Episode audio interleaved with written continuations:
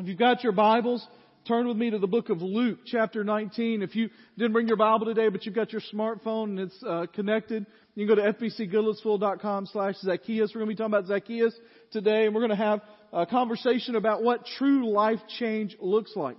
Uh, you know, I, I, see news stories, and I, I, got that alert just before I came out about uh, the shooting in Baton Rouge, and you know, our our government and our politicians and our prognosticators and our news channels and people on the street and Facebook feeds and Twitter feeds give us solutions to the issues at hand. And yet those of us that are followers of Jesus Christ realize the only solution that has any hope is life change that comes from an experience with Jesus. And today we're going to continue our series of talking about what it looks like to have your lives changed by Him. And so uh, we're going to do that today, talking about life change. And as we start, I want to talk about two approaches to life change, and I'm going to need some help from a couple of people to do that for me. And so um, I need a couple of volunteers. Thank you, David Jackson. Appreciate that. And Ben York, I appreciate you. Uh, good job, Ben and, and David. Y'all come on, y'all come up, stand up here at the front. All right. I have these randomly selected balloons uh, that are orange and white in color. They just randomly appeared um, that way. All right. And so, David, I'll give you the white balloon. All right. Okay. You get the the orange balloon. And here, here's what the task that the two of y'all have. All right. Is uh, I need you. There's nothing funny in the balloons. It's just a balloon, right? Okay. I need you to blow up the balloon and then start to to hit it in the air. Okay. So, go like go. All right. So blow it up. All right. And then uh, you got tied off. You know, you don't know how to tie a balloon. You, you got that? Good, good. All right. All right. And then your job is to keep that balloon in the air for the rest of the sermon. So now y'all can do that wherever over here on the sides or whatever. So just, you know, start going. All right. And it's going to be a competition to see uh, David, that's a very safe approach you're taking there, right? You keep it in the air, floating in there. Now I need one more volunteer, uh, because we're gonna have one more compete in this. All right, Josh, come on, Josh. And we're going to make, I, I let him start later because his is going to be more difficult. He's actually going to have two balloons he has to keep in the air for the entirety of the sermon. And so Josh, um, and they're big ones, I'm going to have to get them out here. And so here you go, Josh. Um, can you just uh, go down there and stand and, uh, can you, uh, keep that in the air for the rest of the sermon there, all right? Now, which of these would you want to be? Josh, right? All right, young, stop. That gets, it's done. Okay, and please hand me the balloons because you're not going to listen if you don't. All right, especially you, Mr. York. All right. Well, look at that was pathetic right there. All right. Now here's the thing. All right, that that little illustration. See, can you tell I've been preaching to kids for a week, right? Like we're doing object lessons, right? But here's the truth. A lot of people approach um, spiritual life or change in their life like Ben and David. They take the balloon, they blow it up on their own, in their own power, with their own air, and then they try to keep it up as much as they can. And they hope that every once in a while God give them a little prod and help them to keep up in the air. And some people even consider that part of my job is to kind of, you come on Sunday and I smack you around a little bit. Knock you around. Like, read your Bible more. Pray more. That was a good one. Give more. And at my job, your Sunday school teacher's job, your small group's job is just to keep doing it. But the problem is at some point, it falls. Or you get really tired. Now, it's, it's fun, you know, for a couple of minutes. Like, I started to do this by saying, see if the youth crew could keep it up in the air during the sermon, but they would have too much fun with it for a short time. Right? But then it becomes burdensome.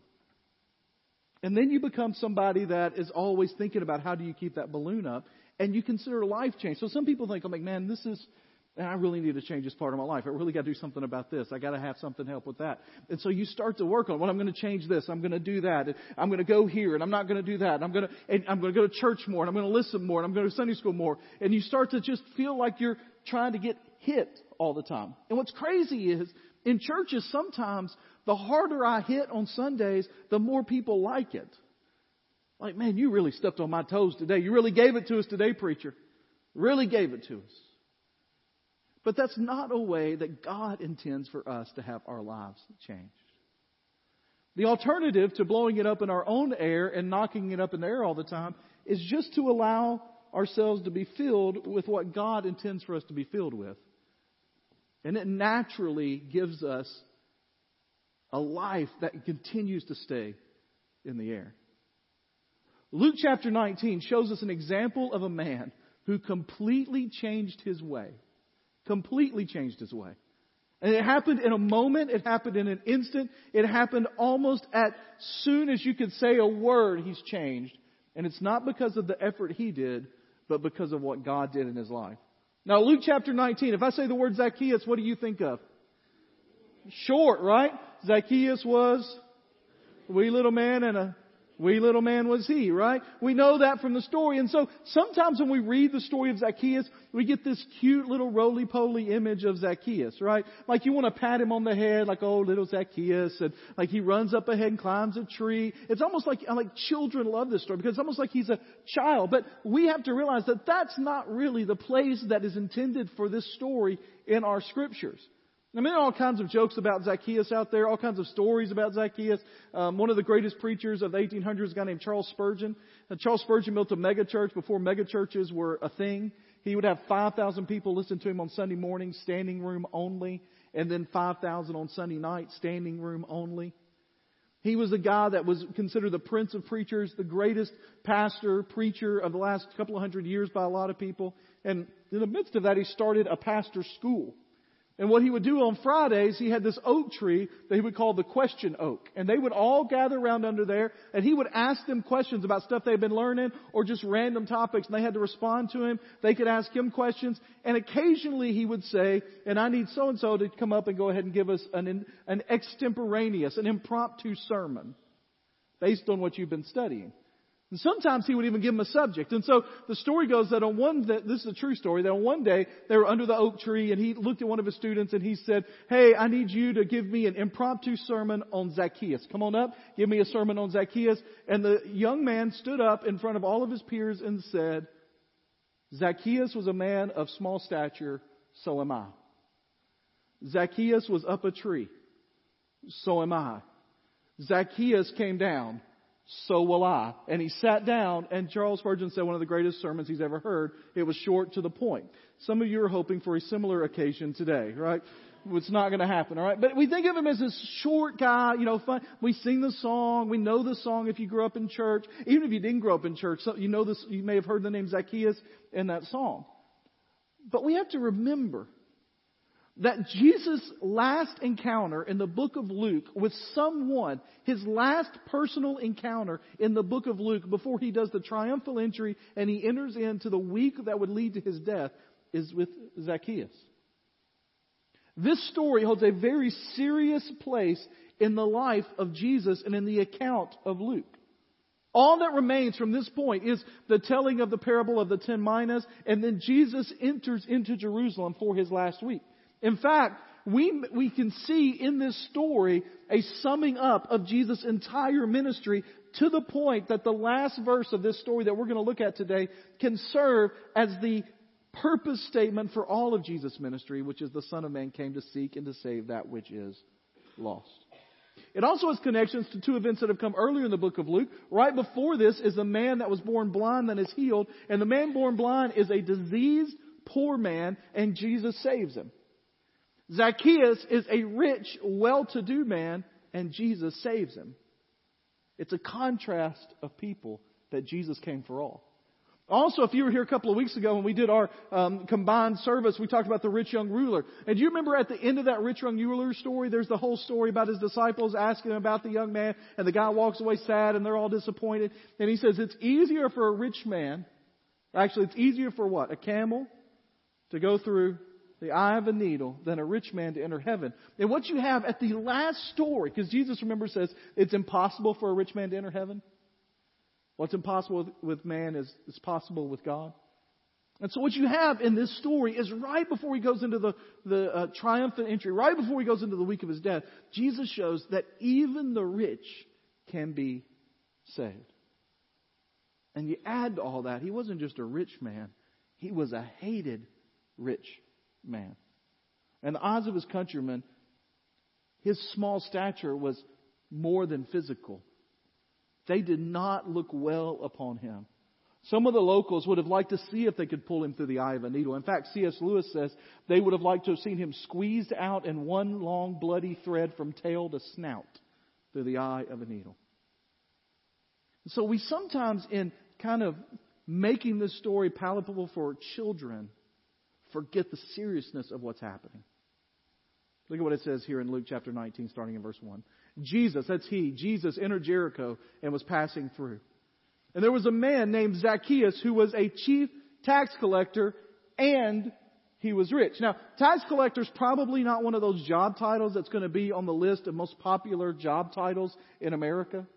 In fact, I've heard that the IRS knows that the word tax collector has a bad kind of connotation. It has bad reputation. And so they've changed the, the title of the tax collectors to tax policy compliance directors. That makes it sound better, doesn't it? Not really. It still makes it sound like the tax man's coming for yours, right? But we need to understand what was happening in Jericho because in Jericho, they thought of tax collectors worse than we ever possibly could. So when Rome would take over a city, they would come in and they obviously wanted to make money off the city. Why do you take over a city unless you want to make money off of it? And so they wanted to send people in to collect taxes, exorbitant taxes, so that the people could never rise up and do anything good in life. And so they send them in to do taxes. But the problem is that if we send in one of our guys, they're not going to know the people. They're not going to know where the money's stashed. And so they would have competition almost to hire a local guy, and his job was to get people to give them the money. And so Rome would say to him, hey, I need this much money, and whatever else you can get, you get, and it's yours. And they would give him a small army to enforce his decrees.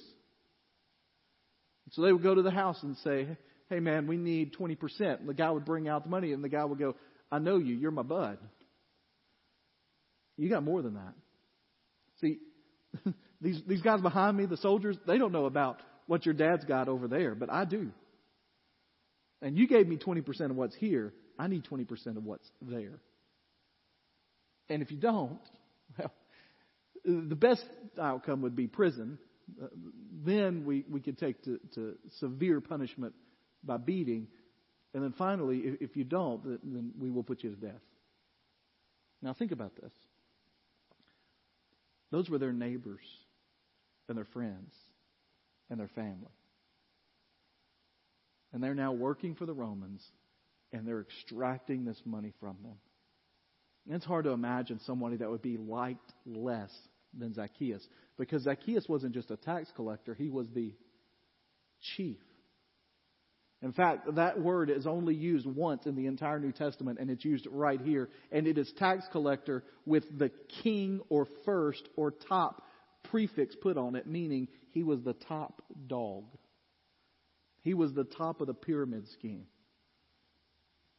Jewish people disliked tax collectors so much that in their Mishnah, which was just a group of writings that interpreted the scripture, kind of like commentaries or Sunday school lessons today, they said that the tax collector was so hated that you did not have to consider them a person.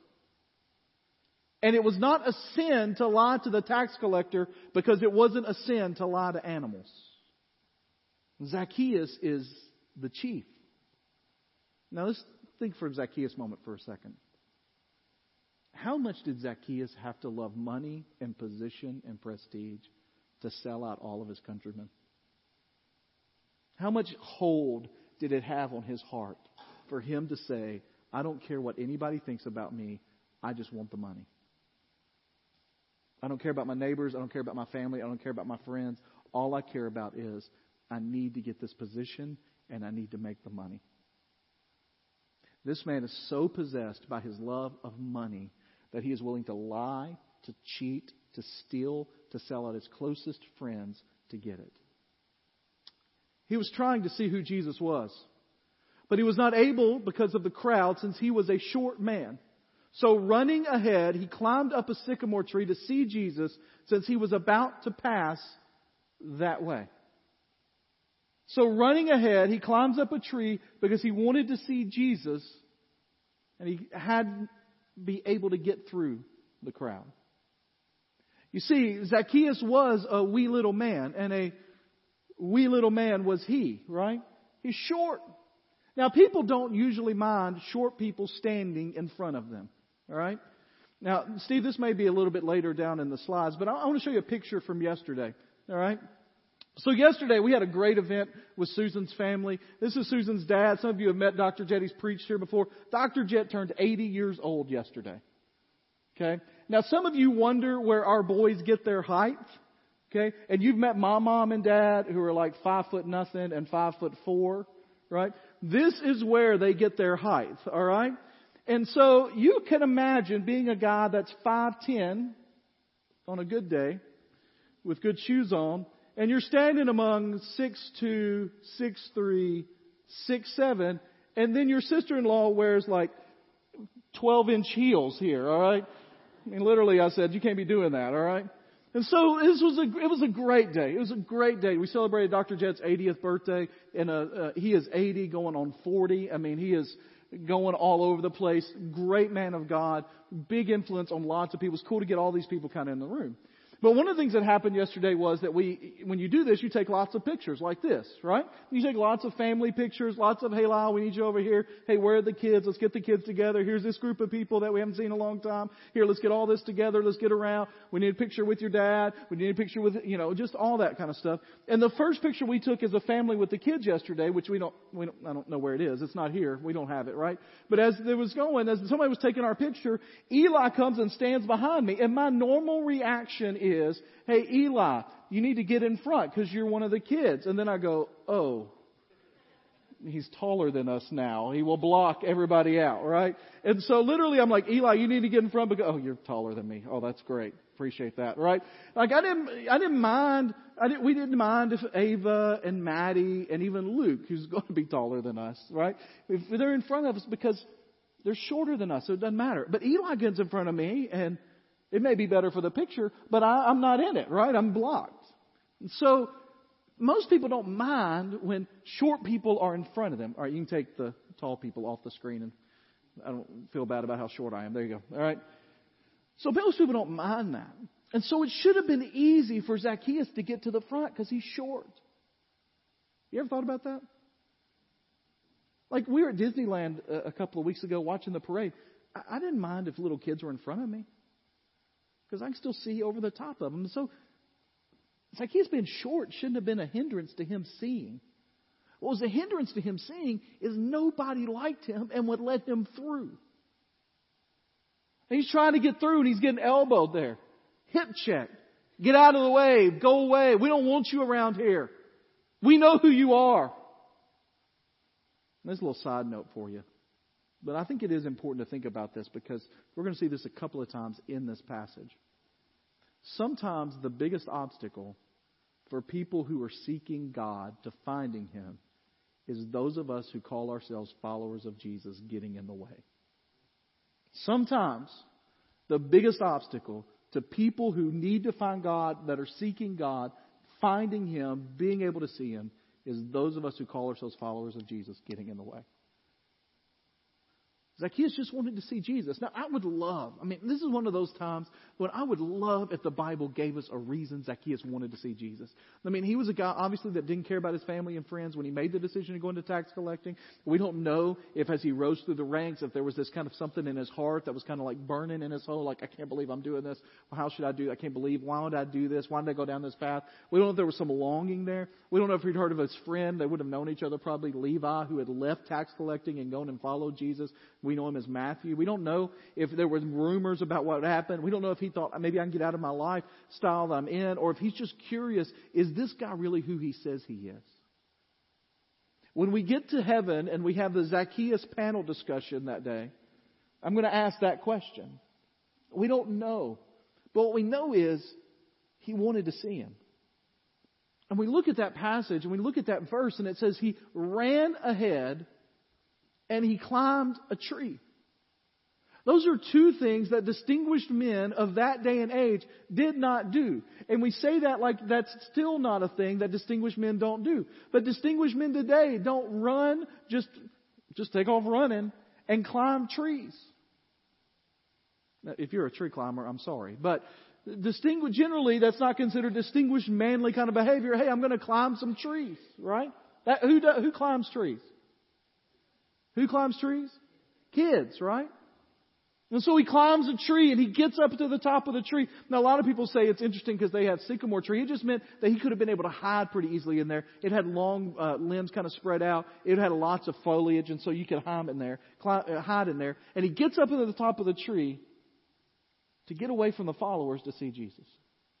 When Jesus came to the place, he looked up and he said to him, Zacchaeus. Now, can you imagine Zacchaeus like in that moment? He probably almost fell out of the tree because he's trying to hide. And then Jesus, the whole star attraction, the superstar walks by and goes, Hey, Zacchaeus. And he's like, What? Huh? What? Hurry and come down because today I must stay at your house. So Zacchaeus quickly, immediately came down, welcomed him joyfully. And all who saw it began to complain, He's gone. He's gone to be the guest, to eat in the home, to lodge with a sinful man. Now, a couple of things. First of all, most of us, when we grew up um, reading this passage, it talked about going to eat supper, right? Like, I'm going to go eat supper at your house. I'm going to your house today. I'm going to eat a meal. But the word in the original language gives the idea that Jesus was spending the night. Like, that's where he wanted to stay in Jericho. So it's not just a quick fast food, McDonald's, run through the drive through, talk to you meal. This is your house is the house that I have chosen to stay in on my way to Jerusalem as I go through Jericho. Now come on down, Zacchaeus. Your house is where I'm staying. Go get ready for it. Now here's what I want to guarantee you. Zacchaeus did not have his house ready for Jesus to come stay there. Because that was not on his agenda. And there's a scandalous order that happens in this story because when you went to a house to share a meal or to stay the night with someone, it was a sign that you were friends with them. And not that you were friends, just, just friends with them, but that you endorsed everything they were about, that you agreed with everything they said. It was the kind of thing that said that this guy is okay, that I'm going to stay with him, he's my bud, he's my friend, and what he says is good. Jesus opens an invitation to Zacchaeus to spend the night with him before Zacchaeus cleans himself up. And to the Pharisees, they're like, what? That is not right. If Zacchaeus would have cleaned himself up, if Zacchaeus would have, many of you know the end of this story, would have given his money back, if he would have said, I'm not going to be a tax collector anymore, then maybe Jesus could go eat with him. But to go eat with him before he does anything like that, before he cleans himself up, before he does anything about it, is scandalous. And he's teaching in this moment with Zacchaeus the difference between religion and the gospel. Because religion is go clean yourself up, get yourself right, become a good boy, become a good girl, and then you can come to God for acceptance. The gospel of Jesus Christ, what we believe as followers of Jesus Christ, is He says, come to me and I'll give you the power to change what needs to be changed. Don't change to receive forgiveness, be forgiven to get the power to change. That's a significant difference. Every other major religion says clean yourself up, become acceptable to God, and then we'll accept you. Christianity, following Jesus, becoming a believer in Him says, you just believe and He'll do the work. And the gospel, God's acceptance is not the reward for having cleaned up your life, it's the power to actually clean it up. And He says, Zacchaeus, I'm going to go stay with you.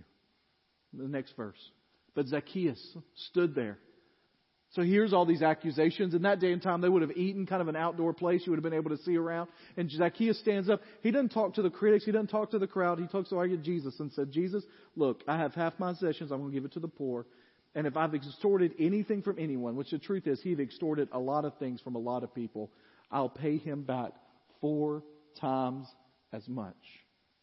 Today, Jesus says, salvation has come to this house because he too is a son of Abraham. For the Son of Man has come to seek and to save the lost. Salvation has come to this house. Religion points outward and says, Zacchaeus, go get cleaned up, go do that, and earn your salvation. But Jesus' gospel is salvation has already come. It's a free gift. And what you're doing is a response to what has already happened. And look at what happens here. He says, if I've extorted anybody, I'm going to give them back fourfold. The, the law said you only had to give them back 20%. Like what you stole plus 20%. He's going to give four times. There was only one situation in which you had to repay back all four times, and that was when you stole someone's cow. Because then you would have caused utter financial ruin. That's bad. I know it's bad. That's what happens when you preach to kids for a week. You tell bad jokes, all right? There's nothing in the Bible about giving away 50%. In fact, nowhere in the story does Jesus ask him to give anything. Did you notice that? Jesus says, just come down and let's go eat. And his life is changed. So what happened to Zacchaeus? Well, money no longer has a hold on him. He's been freed. He saw that Jesus loved him and money would never do that. He saw that Jesus forgave him and money could never forgive him. It could never fill the space only crafted for God in our soul. Jesus was establishing a kingdom that would last forever. Zacchaeus knew his money could be gone in a moment. I read this week this quote, and it's just interesting to me. That for the richest people in the world, the smallest virus threatens to take away the greatest possessions. Jesus showed power over sickness, over the grave. He spoke, and lame men walked, the blind saw, and dead men came out of the graves. When Zacchaeus looked at it on a pure investment standard, Jesus offered more than what money ever could. He got a taste of it, and it radically changed him. Three quick lessons I see from this passage of Scripture that I want us to kind of think about today, and then, then we're, we're done. First of all, this if you want radical change in your life, you have to first realize you need change. If you want radical change in your life, you first have to realize your need for change. Here's what I know about this passage, all right? That, that money, power, position had become an idol in the heart of Zacchaeus. Anytime anything in your life becomes more important to you than God, it has become an idol and it must be dealt with. Anytime anything in your life becomes more important to you than God, it has become an idol and it must be dealt with. Zacchaeus worshiped money. He worshiped power. He worshiped prestige. He was willing to steal. He was willing to lie. He was willing to become a traitor. He was willing to do his own people wrong in order to obtain that money. In fact, in 1 Timothy, it tells us that money is the root of all kinds of evil. And just listen to some of the things people will do. Maybe even you for the gain of money. Some cheat, cheat on your time card, cheating on your taxes, overspending. You got to have a standard of living, and so you go deep, deep into debt and aren't able to fulfill other obligations. You work more hours than you should work, and the only reason you work more hours than you should work is because you want more money to be able to do more things, and it becomes something that drives you. You make bad decisions in life. Husbands and wives rip families out of community, out of a good church, move halfway across the country to a place where they don't have any of those things because it means it might be a little bit of a raise for their family. You get eaten up with jealousy. You see people who have something and you want that thing. You refuse to give God the first fruits, the 10% of what you have. You refuse to be generous with your money. Chip Ingram says that a biblical vision for money is to be smart with it, to spend it carefully and track it, to be wise with it, to save, and to be generous with it, to give extravagantly. And if you're not doing those three things, it means money has a hold on your life that you do not intend for it to have. It did on Zacchaeus. And money is, by the way, talked about as the greatest source of idolatry in the New Testament. It's not the only source, though. For some of you, it's not the money that makes you overwork. It's the prestige. It's the position. It's the career track. It's the validation that you're doing a good job. For some of you, it's education, that you really value education above anything else, and you have to find out a way to get more and to do more and to make sure you do the absolute best at it. For some of you, it's your family, that you place your family above everything else in your life, even above your relationship with God. Whatever it is in your life that you place in value above God, it is an idol of your heart, and it must be dealt with. And it'll never be dealt with until you come to a place that you realize your need for change. I love the story of Zacchaeus because I don't know what, what made him go find Jesus. I don't know what made him climb that tree to look for Jesus, but I know something in his life made him realize that everything was not all right. And I don't know what that is for you. I don't know what would be the climb, the climb tree and the tree climbing thing for you. I don't know what it would be that make you climb a tree to say something's not right. Maybe the breakup of a family. It may be a business venture that goes bad. It may be a child making decisions that you would never approve of them making. It may be a collapse in some area of your life. It may be a physical crisis. But there has to come a moment when you realize your need for change. And then, secondly, when Jesus calls, you respond. One of the things that you don't see in the English kind of um, translations of this is that if you look in the original language, when Jesus says, Come down, we're going to eat, that Zacchaeus responds almost with the identical words of what he did. It's like Jesus said, Come down, and then it's like Zacchaeus came down. Jesus said, Let's go eat, and Zacchaeus said, Let's go eat. Now, here's why that's significant. When Jesus calls us, when Jesus asks us, when Jesus demands something from us, we don't get the option to edit his request. When Jesus says, this is what I need you to do, we don't get the option to say, hey, can I change this portion of it? Or I really like that, but could we do it a little bit later? Or, you know what, Jesus, I like this part of the plan, like parts three, three and six, three and five, I have a little concerns about. But I like one, two, four, I like that, but can, can we talk about three and five? Like, we don't get that option. When Jesus says, come down, let's go eat, Zacchaeus' only response is immediately to say, I'm coming down, we're going to eat. And what I want you to see is when we respond, when Jesus calls, that life change, eternal life change can happen in a moment. It's at the heart of the gospel. It's called conversion. It's the idea that Jesus can change us from the inside out, absolutely, completely, without a doubt. And conversion still happens today. I read this week of some of the greatest kind of conversion stories of the last few hundred years. Like a guy like C.S. Lewis, I've already mentioned I love, one of my heroes, was a militant atheist, an Oxford professor who was also known to be someone that went as far away from the ethical nature of God as he could. He would argue that God did not exist, that God could not hold on us. And then it says in here, in his writings, that God snuck up on him, surprised him by joy, and he says, dragged me kicking and screaming, the most reluctant convert in all the world, into the kingdom of God. He's a man that has written books that has literally influenced millions since. John Wesley, founder of one of the major denominations of our country, was a son of a minister. He was a missionary to Africa. He was a theological mind, but he was a complete failure in his life because he had never had a personal encounter with Jesus. And one day, he said his heart was strangely warmed. He became a fountain of life, and John Wesley was converted. There was a missionary named Frank Laubach who was in the Philippines and had a bitterness about him. At the age of 45, had a moment with the Lord, and he invented a system of learning that has taught millions and millions in the world to read. Augustine was a monk with a mistress. That's a phrase you don't hear describe monks usually. He was a monk with a mistress who struggled with his soul and would pray this prayer under a tree. O Lord, make me pure, but not yet.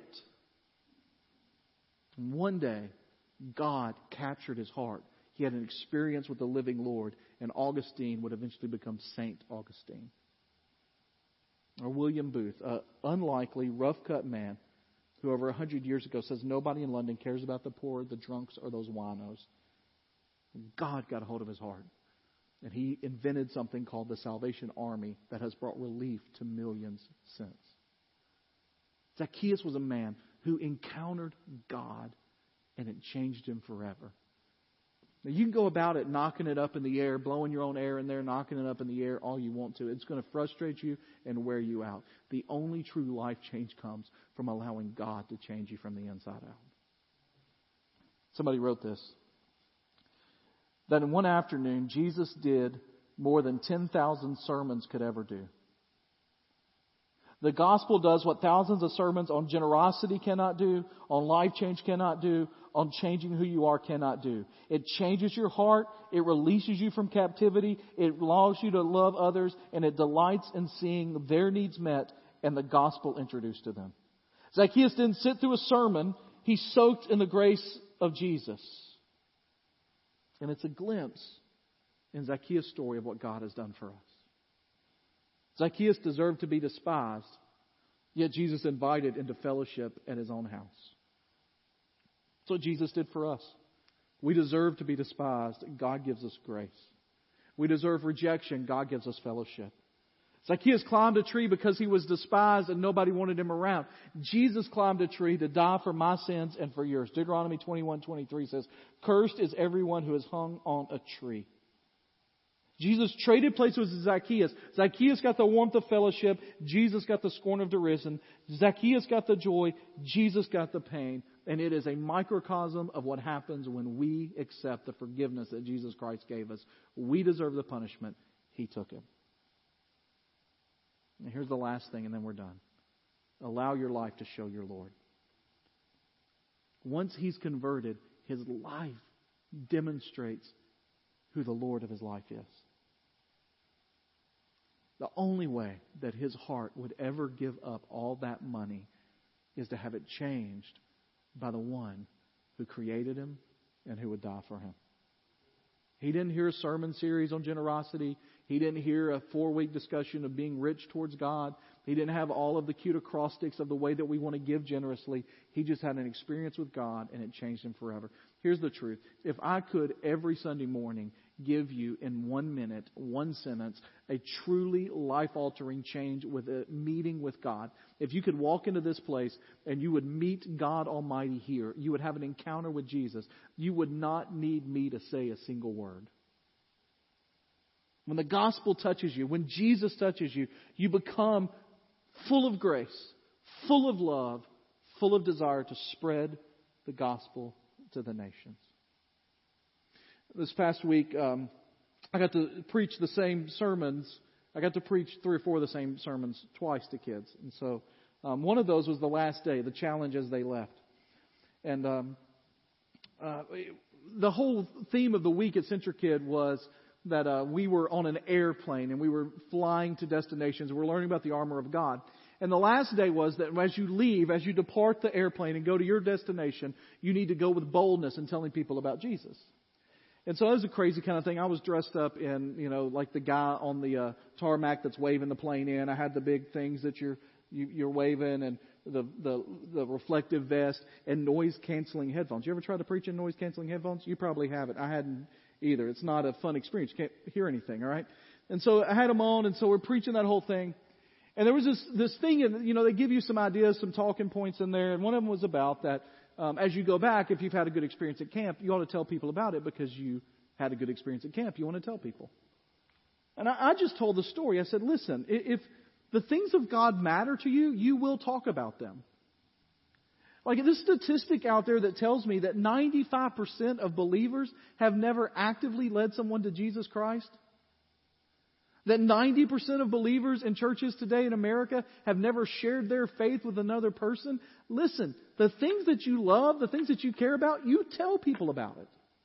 And so I use illustration, and you, I, y'all know this because I preach and I use them all the time. I, I love my kids. And when they do stuff, I want to tell people about it. Man, I love Eli. When Eli does something smart, when he does something at school, like I want to tell people about it. I want to share it. I love Luke, and when Luke says something funny or witty, I, I want to go and tell people, like, man, you're not going to believe what Luke said. I love Maddie. Mean, when Maddie is, is just full of life and wants to dance and sing and just be, I want to tell people about it. I, I love Ava. Ava, when she, I mean, she is a riot. And when she tells people things, like, like when she tells me stuff, I, I want to share it with people because I love them. I was in Alabama preaching this camp. And so the other example I used was that I follow the greatest football team on the planet. And I love talking about the Tennessee Volunteers. And the beautiful thing about that, in a room full of Alabama, Mississippi, and Georgia people, I had noise canceling headphones on. I couldn't hear them. I said, sorry, can't hear. Good. And if you're around me, that's something I'm going to talk about. Because I do care about it. As silly as it is, we're coming. This is the year. It's been the year for 18 years, but this is it. Like, like I talk about it. I love my wife. And I want to talk about how she's great to me and how blessed I am to have her. I love this church.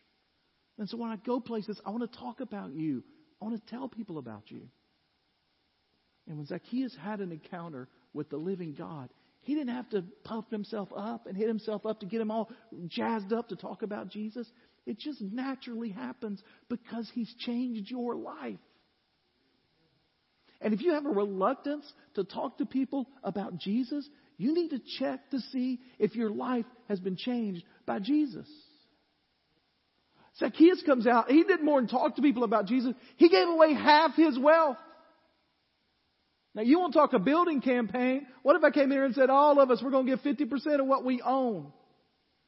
I'd have about three people here the next week. That's because Ava, Luke, and Maddie don't own anything. I mean, know, he ain't doing that, Pastor, right? 50%. And then he says, what I cheated people out of, I'll give them four times. Zacchaeus went from the guy who was controlled by money to quite possibly the most generous person outside of Jesus in the whole New Testament. In a moment. What do you need to happen? What needs to change in your life right now, here, today? For some of you, you're here and you've never accepted the forgiveness that comes from Jesus Christ. You're not a follower of His. You may not be clear about what all that means, but you know something in your life's got to change. There is only hope in Jesus. Scripture says there is no name under heaven by which men might be saved except the name of Jesus. And there are some of you in this room right now. I am confident of this. There are some of you in this room, whether you walked in thinking this or not, uh, whether you know this to be true about you or if God's just kind of been pressing on your heart, there's some of you in this room that need to accept the forgiveness that comes through Jesus and be saved today. In just a moment, we're going to have a time of response. I'm going to stand down front. If that's you, the call Jesus has on your life is not get down out of the tree and let's go eat supper. The call on Jesus' life for you right now is to get out in the aisle and go talk to Brother Lyle. There's some of you in this room that you've done that, you've asked Him, you've been saved, but you've never followed through in kind of the first step of obedience, and the first step of obedience to, to announcing to the world that you are a follower of Jesus Christ as baptism. Then you want to talk about that. You need to talk about that. You hadn't even thought about that, but all of a sudden I said it, and now you're like, maybe I need to do that. I'll be down here. I'd love to talk to you. Maybe you're a follower of Jesus. Now, maybe for you it is money, maybe it's not money, but there's something that's got a hold of your heart career or family, or education, or sports. And it's got a hold of your heart. And it means more to you than God. And you realize that now. And you just need to come down here and pray. You need to be in a place where you can talk to me or you can talk to someone else or just pray, God, I'm ready for you to be number one. Maybe for you, there's somebody in your life that you know you need to tell about Jesus and you've known about that for a while, and you just want to pray that God would give you the boldness this week to speak about the things you care about and to speak about Him. Let's pray together.